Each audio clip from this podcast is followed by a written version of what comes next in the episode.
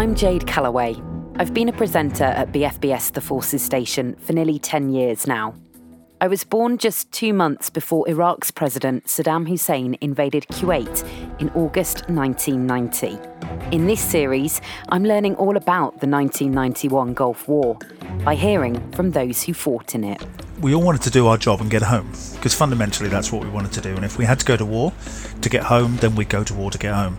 My family was in the same position as the other families. None of us had ever been to a full war situation before, and none of us knew what to expect. It's obvious what's happening to you, and if there's nothing to be scared about, well, you're not going to be scared, are you? But if you're so many thousand miles away, you don't know that. This is B F B S, the British Forces Broadcasting Service in London. Very good afternoon to you, Prime Minister, from a sunny Germany. The main question on everybody's mind, obviously, is how long do you envisage that this will go on? Music and messages for the British forces in Saudi Arabia and the Gulf on Operation Granby. This is Granby, the storm in the desert. Iraqi President Saddam Hussein invaded Kuwait on the second of August nineteen ninety. But the thousands of British troops deployed out to the Gulf wouldn't see any real action until five months later, with the start of the combat phase in January nineteen ninety-one. According to Major General Patrick Cordingley, who was the commander of seventh Armoured Brigade, it was time to hurry up and wait. I think really later on, having got into the desert and having done the essential training to give make everybody relaxed, make them realise that actually they could work their tanks in the sand, they, all the equipment was working properly. Then you get into a period when nothing was happening, and you can't train every day, because if you do that, you break the equipment, you haven't got enough ammunition, or you can't necessarily have enough water to wash if you get filthy, for instance, in the middle of the desert. And so how do you keep people busy? Because one, one thing you don't want is a whole lot of soldiers, twelve thousand, actually hanging around, worrying about the future, worrying about their families back in England, what's going to happen next. We had to make certain that we overcame those problems. David Garrigan, a corporal commanding a tank with the Queen's Royal Irish Hussars, remembers the novel ways of keeping the boredom at bay and keeping your mind from drifting back to Germany. We all wanted to do our job and get home, because fundamentally that's what we wanted to do. And if we had to go to war to get home, then we'd go to war to get home. And we'd have the C S E shows with people like Paul Daniels, you know, the magician, came out and spit the dog with Bob Carroll G's and that sort of stuff, and that was quite good fun. So morale was high, because we tried to keep it high through anything at all you could find to try and just keep some of the boredom away. It's not all excitement, there's a lot of sitting around, so we played Trivial Pursuits, and we had a board game of Question of Sport, which we must have played a thousand times, so we knew all the answers before they come out, but it didn't really stop us playing it. And cards and other games that we invented just to try and relieve some of the boredom. So it doesn't sound like it should be a memorable thing, the fact that you were bored, but it just shows that, you know, sometimes you are just sat around doing nothing and you've got to try and entertain people, otherwise they get bored and start doing silly stuff, which is what soldiers tend to do when they're bored. So what were the living conditions like? And how did they differ across the services? Having been drafted from a shore establishment to H M S Heckler, Robert Hunter was racking up extra sea days in the Gulf. Not bad, compared to many warships I was on. Naval ships have large crews, and I don't know how large the crews are now, but at the time they were crowded. You know, that's what naval ships were. So as a senior eight, I shared a cabin with one other man. But junior eights, they just had a standard mess deck. I'd say for a naval ship at the time, they were pretty good. The food was good. We had a perfectly adequate mess with a bar and, you know, a place to relax in the evening away from your workplace. Back on dry land, Tank Commander David's take on the living conditions is a story of two halves.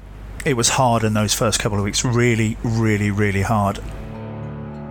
We were in a hangar with, I honestly don't know how many people were in that hangar. A lot of people, thousands of people. And you had enough space between you and the next bed to pretty much swing your legs across. Then it was the next bed, and, you know, that's how close everybody was. But the humidity and the temperature, because we were right by the sea, was blistering. and then the actual deployment to the desert was a blessed relief because it was so much cooler, and my tank was my home, so you were sort of masters of your own destiny, so to speak. So getting out from the port onto the tanks into the desert was a relief compared to being in that port. It was horrible in that place. I hated it. It also then allowed us to go and do the job that we'd got there for, which is to start training your tank rather than training your feet, which is not something the tank soldiers are particularly good at. So we got out into the desert, and then we started doing low level training, which built up to higher level and maneuverability exercises. Plus on top of that, the map reading was was something else. Finding fire positions was quite hard in quite a featureless sort of flat terrain. The R A F, meanwhile, were operating from airports around the Gulf states.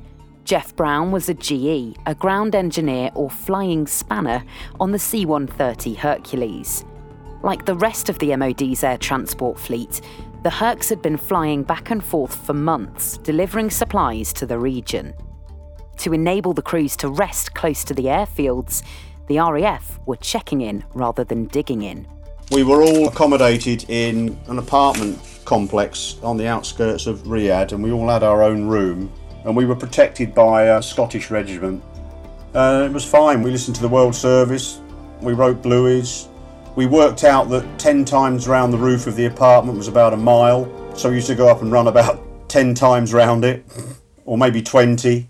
But yeah, we were fine. Apart from second tranche of jabs, we were not very happy then. Otherwise, yeah, morale was good. And what we called the international crew, a United States Air Force exchange captain, a Canadian Air Force exchange navigator. The engineer was Glyn Chadwick, R A F, who was Welsh. And the airlo master was Andy Hegarty, who was Irish. And there was myself of South African birth, so we called ourselves the international crew. For many soldiers, sailors and airmen, this was their first time deployed to a war zone. Colour Sergeant at the time, Mick McCarthy, and his family were based in Hamer in Germany when Op Granby began. He was second in command of third Battalion, Royal Regiment of Fusiliers Reconnaissance Platoon. An infantry battalion such as ours is, is really, really close-knit. Everybody knows each other. We were going away regularly on other operations to Northern Ireland or tours of the Falklands and uh, and some large exercises and all the rest of it. So so the mechanism was there to kick in whenever it was needed. But mostly it was it was the friendships. I mean, my wife's still in very close um, contact and, and, and has very good friends from young women um, and families that she, she knew back then. You know, so when we would go, they would tend to band together and um, look after each other.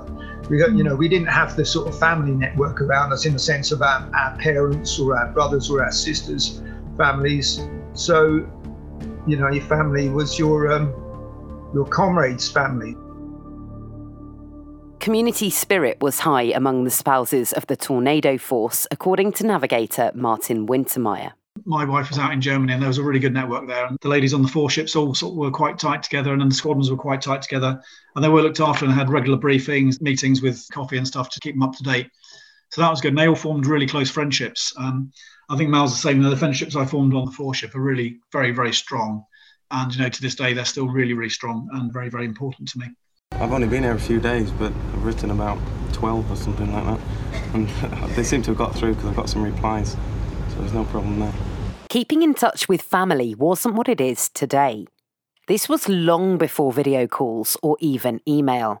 So a lot of the contact came in the form of blueies, free airmail letters for British forces on operational duty. Blueies have a double effect, don't they? They're fantastic because they're a good morale raiser, but it also makes you think of home. And if people had had something that perhaps had happened at home that would have upset them. I had my thirtieth birthday about two days after the hostilities ceased. It was the first day that we'd received any mail for a long time. And amazingly, a lot of birthday cards arrived, which was fantastic. But surprisingly, a birthday cake even arrived. It was a bit sort of squished and a bit melted, but it was still intact. And so on my birthday, I shared it with my pals out in the middle of the desert in Kuwait by this stage. My granddad, he was an ex-desert vet, with the Royal Army Service Corps out in the desert fighting Rommel and then later in Italy. And powdered egg saw him through the Second World War. I got a lot of parcels with powdered egg sent to me by my granddad. Most of my time in the Navy was spent writing letters. You wrote letters, that's what people did then. It didn't matter where the ships were in the world, getting the mail to and from ships was a big deal. If you were going away for a nine-month trip, a six-month trip, you basically said goodbye to your loved ones, and you very likely wouldn't speak to them again with voice until you returned. But I did ring home at a, a post office in the various Gulf states. I'd been making maybe a weekly phone call back, and I'd already agreed with my parents that I'd ring Ellen and they could ring Ellen and see what my news was. In the run-up, you're just talking about what you've been doing and training and what Tabuk's like, what Saudi Arabia's like. But then during the war, you would still get the opportunity to make those occasional phone calls. And I don't think the families really knew what to expect. Mm. They're sort of walking on eggshells a bit because you're you're out there fighting a war and nobody's ever done that, or, or none of us had ever done that. And you're ringing up, and so Ellen would say, so how's things? Like, yeah, great, actually, it's going really well. I'm having a whale of a time based on the fact that I'm still here. And so you're in that quite sort of odd situation where you're trying to be upbeat and sound happy about the whole thing, when in fact what you're doing is going out night after night and being shot at. Mm. The first time I spoke to her after the war had started, she was just kind of almost in tears. Oh, well, you know, lovely to speak to me, but there I am on the other end, effusive about how well it's all going, and yeah, it's all great, thanks, which for me it was, but for plenty of other families, of course, it wasn't. And the phone calls Ellen took were always me ringing rather than somebody ringing to deliver some bad news, which was sadly that what happened for some of the families. The conditions those cooks work under are gruelling. By midday, the kitchen tent will be like a sauna. Food takes on a whole new importance when every day's Groundhog Day. Uh, perhaps they're a little bit uh, hesitant about going for some of the more Middle Eastern Oriental dishes. Uh, they do like their traditional food, but uh, they love it. Goat's eyes and sheep's brains we've had to steer well clear of, I'm afraid. Uh, I don't think that would have gone down very well. Among the troops at the tent city in Al Jubail was David Garrigan, who was not about to write a five-star TripAdvisor review. We were eating American rations, and I've been lucky enough to work with the American forces quite often, but their food is shocking. And the food we had was uh, it was awful. Grits. It rhymes with something else for a reason, because it is absolutely horrible. We had that for breakfast and powdered eggs and all this sort of stuff. Their rations may not have been up to much, but senior aircraftsman Mark Humphreys reckons the Americans had other perks. Our morale tent, as it was, had a, like a table tennis table and some books and an area where you could write blueies. Whereas the Americans had a basketball court, they had Baskin Robbins, they had McDonald's, they had everything rolling off the back of a C five. And we were just, you know, in awe of what they had and how much money they were throwing at it. There were no Big Macs for the British, but there was a supply of chocolate bars and fizzy drinks available from the N A A F I, who ran both the N C S, that's the Naval Canteen Service, and the E F I, the Expeditionary Force Institute. The civilian staff were issued a military uniform and a rank. E F I's Corporal Paul Chesters remembers the camo causing some confusion. It surprised a lot of people. Uh, so you get down there, you're wearing a uniform. Uh, one occasion I actually remember telling someone that I was E F I, and he says, who the hell is E F I? And I reply, well, it's N A A F I in uniform. Bringing a taste of home to British troops stationed and deployed all over the world is N A A F I's bread and butter. And in the Gulf, they helped deliver rather a lot of one British staple. Marmite. twelve thousand jars of the love it or hate it brown stuff was sent to boost the morale of soldiers stationed in Saudi Arabia. I wonder what the Marmite haters thought about that. The N A A F I played their part in boosting morale and went to great lengths to get their cans of fizz and sweet treats to the front line. Paul says one day they went out into the desert looking for customers when they came across an armoured command post. I went down, knocked on the side and shouted, and eventually this voice shouted back, if you don't get back to your vehicle, you'll be on a charge. So I shouted again, banged on the vehicle again, and eventually a uh, gentleman came out and said, I've warned you, if you don't go back to your vehicle, you're on a charge. Hang on, you're not one of my lads. Who the hell are you? And I replied that I was NAAFI in uniform. And he said, get yourself sorted and I'll be out. With that, the uh, lads suddenly appeared, like prairie dogs out of the desert, heads popping up to say what's happening. He then told them all to buy the dairy milk chocolate. And one boy said, but I don't like the chocolate. And he said, I don't care if you like it, I like it, and I want the silver foil. We're going to put it on sticks on the right-hand side of the track when we go through the breach. Yep, you heard that right. The NAAFI wagon was about to sell out of almost all their chocolate stock, or at least all the bars that came in a shiny wrapper. Well, he wanted to put on sticks after the mine vehicles had cleared the track for them, put it on the right-hand side, so the lights of the vehicles, when they were going through the breach, would reflect off the silver foil like a mirror and indicate that they were on the safe track. It's incredible to think of that bizarre contribution NAAFI made to the war effort. So fifty-three thousand troops in the desert, trained up and ready to go. But let's face it, there's only so many games of Trivial Pursuit to play, and the delight of a dairy milk lasts a couple of minutes at most. What else could there possibly be to keep the boredom at bay?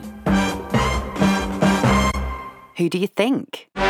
Linking British forces in the Gulf with British forces worldwide, you're listening to B F B S London.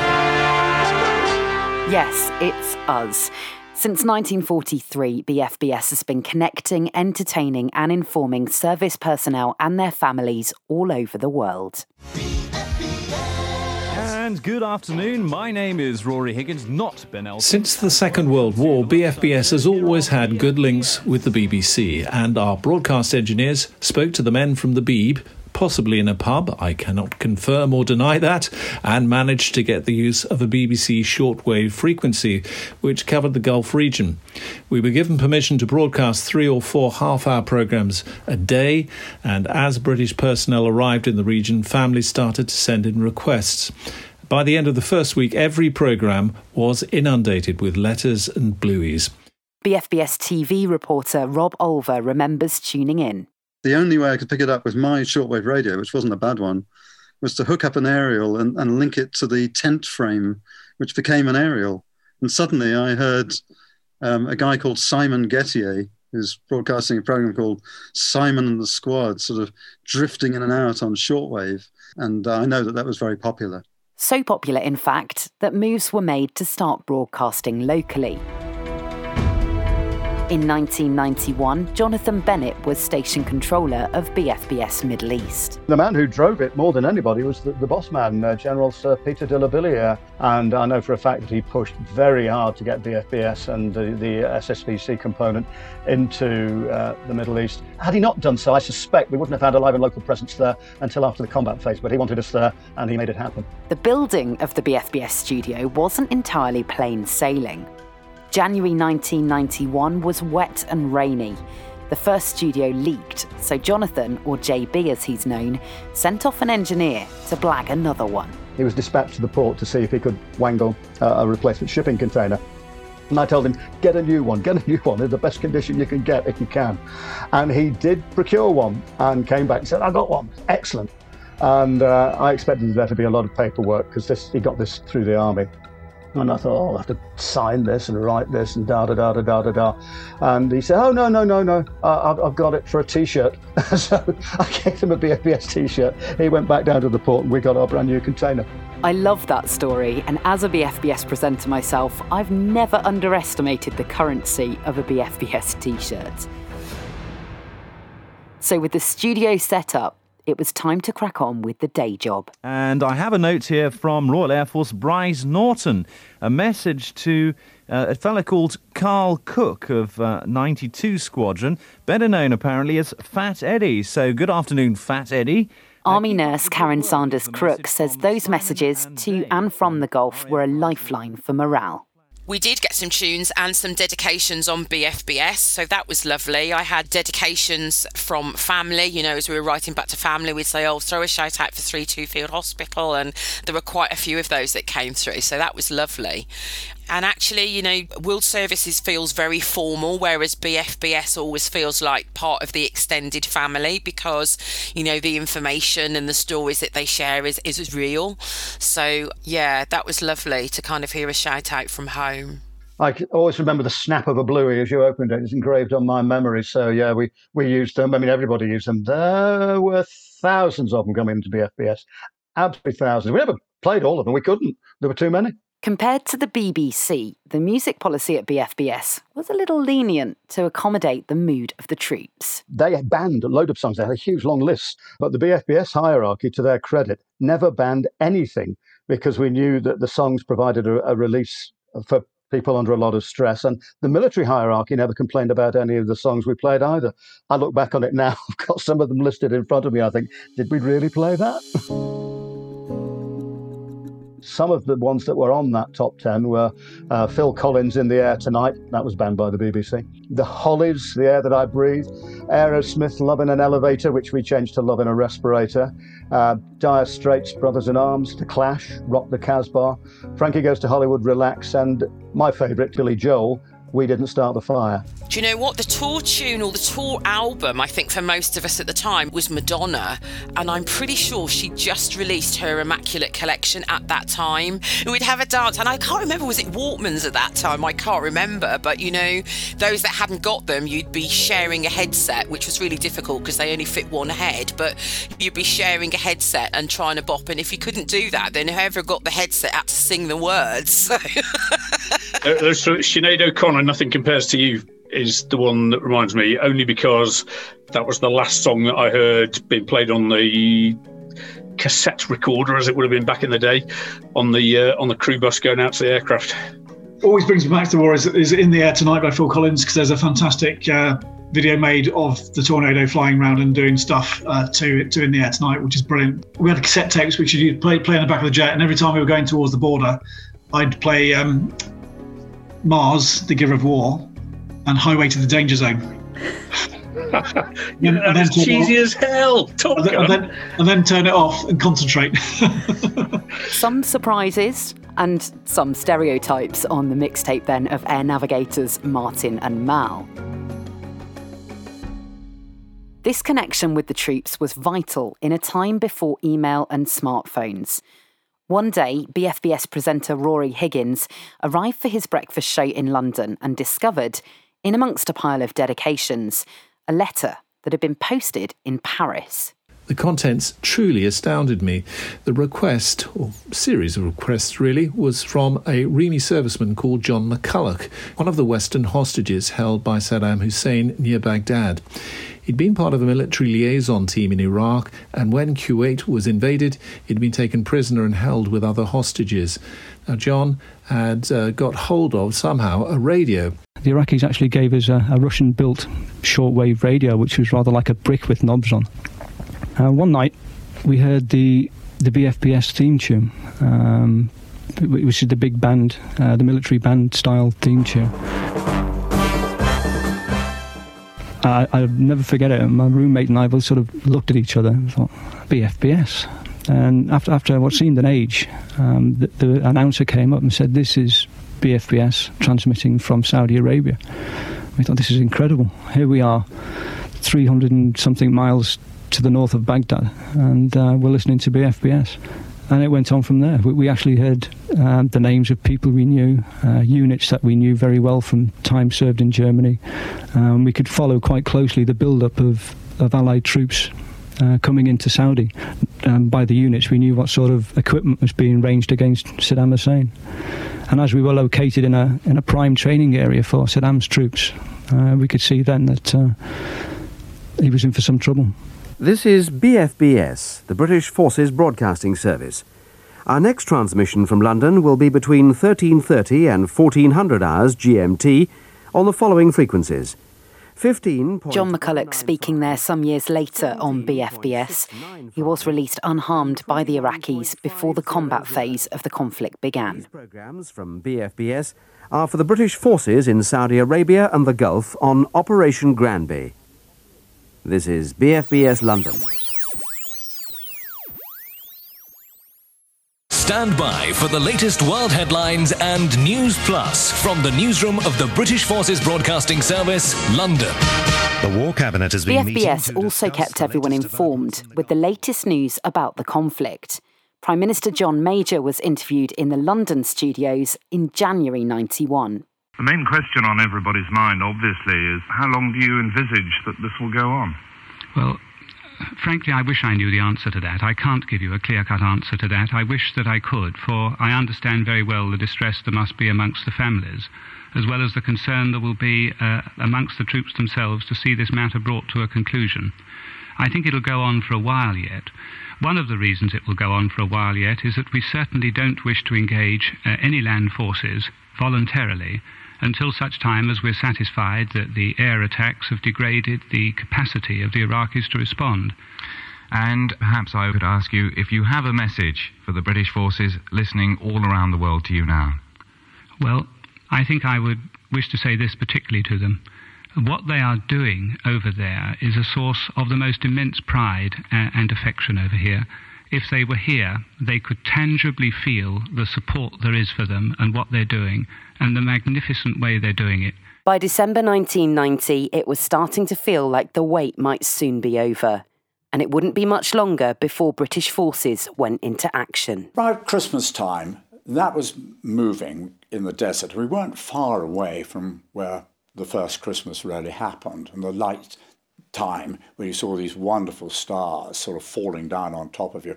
It, it was it was moving. We were all moved to a certain extent. But there was a sense of what's going to happen next. I mean, it was very clear that the relationship going on between Iraq and, and, and the United States was falling apart. There wasn't going to be a compromise. Saddam Hussein was not going to withdraw. And you kept thinking, do we really need to do this? We're surrounding Iraq. There's no real danger. And you just rather prayed that diplomacy would work and actually we wouldn't have to do something which we were quite concerned about. Next time on Granby, the storm in the desert. I think we're very conscious that older men and women send younger men and women to war. We may have to make the decision to go, but they bear the risk of being seriously injured, perhaps for life, or not returning at all. And yes, that does weigh on the mind. It can't not do so. Where I found it most frightening and terrifying, in the bus on the way out to the first mission, when the first night we lost a jet from Bahrain. And you're sitting there thinking, oh my God, this is it. I'm going to get airborne in less than an hour and I might not come back. As it always is in the Persian Gulf, extremely hot weather with clear blue skies was very, very dark, like you would imagine the end of the world might look like. I think it was attack, attack, attack, take cover, take cover. And you can hear the fear in my voice. I mean, it, it was very real, very genuine. And you can hear the air raid sirens in the background. Our battalion that suffered what was called blue on blue, where we had two of our warrior armoured fighting vehicles attacked by American A ten Thunderbolt aircraft, and we, we lost nine soldiers in that attack. This is a B F B S podcast produced by me, Jade Callaway, and Jess Bracey, with interviews from our friends at Forces News. Sound design and editing is by Joe Carden, and our editor is Josella Waldron.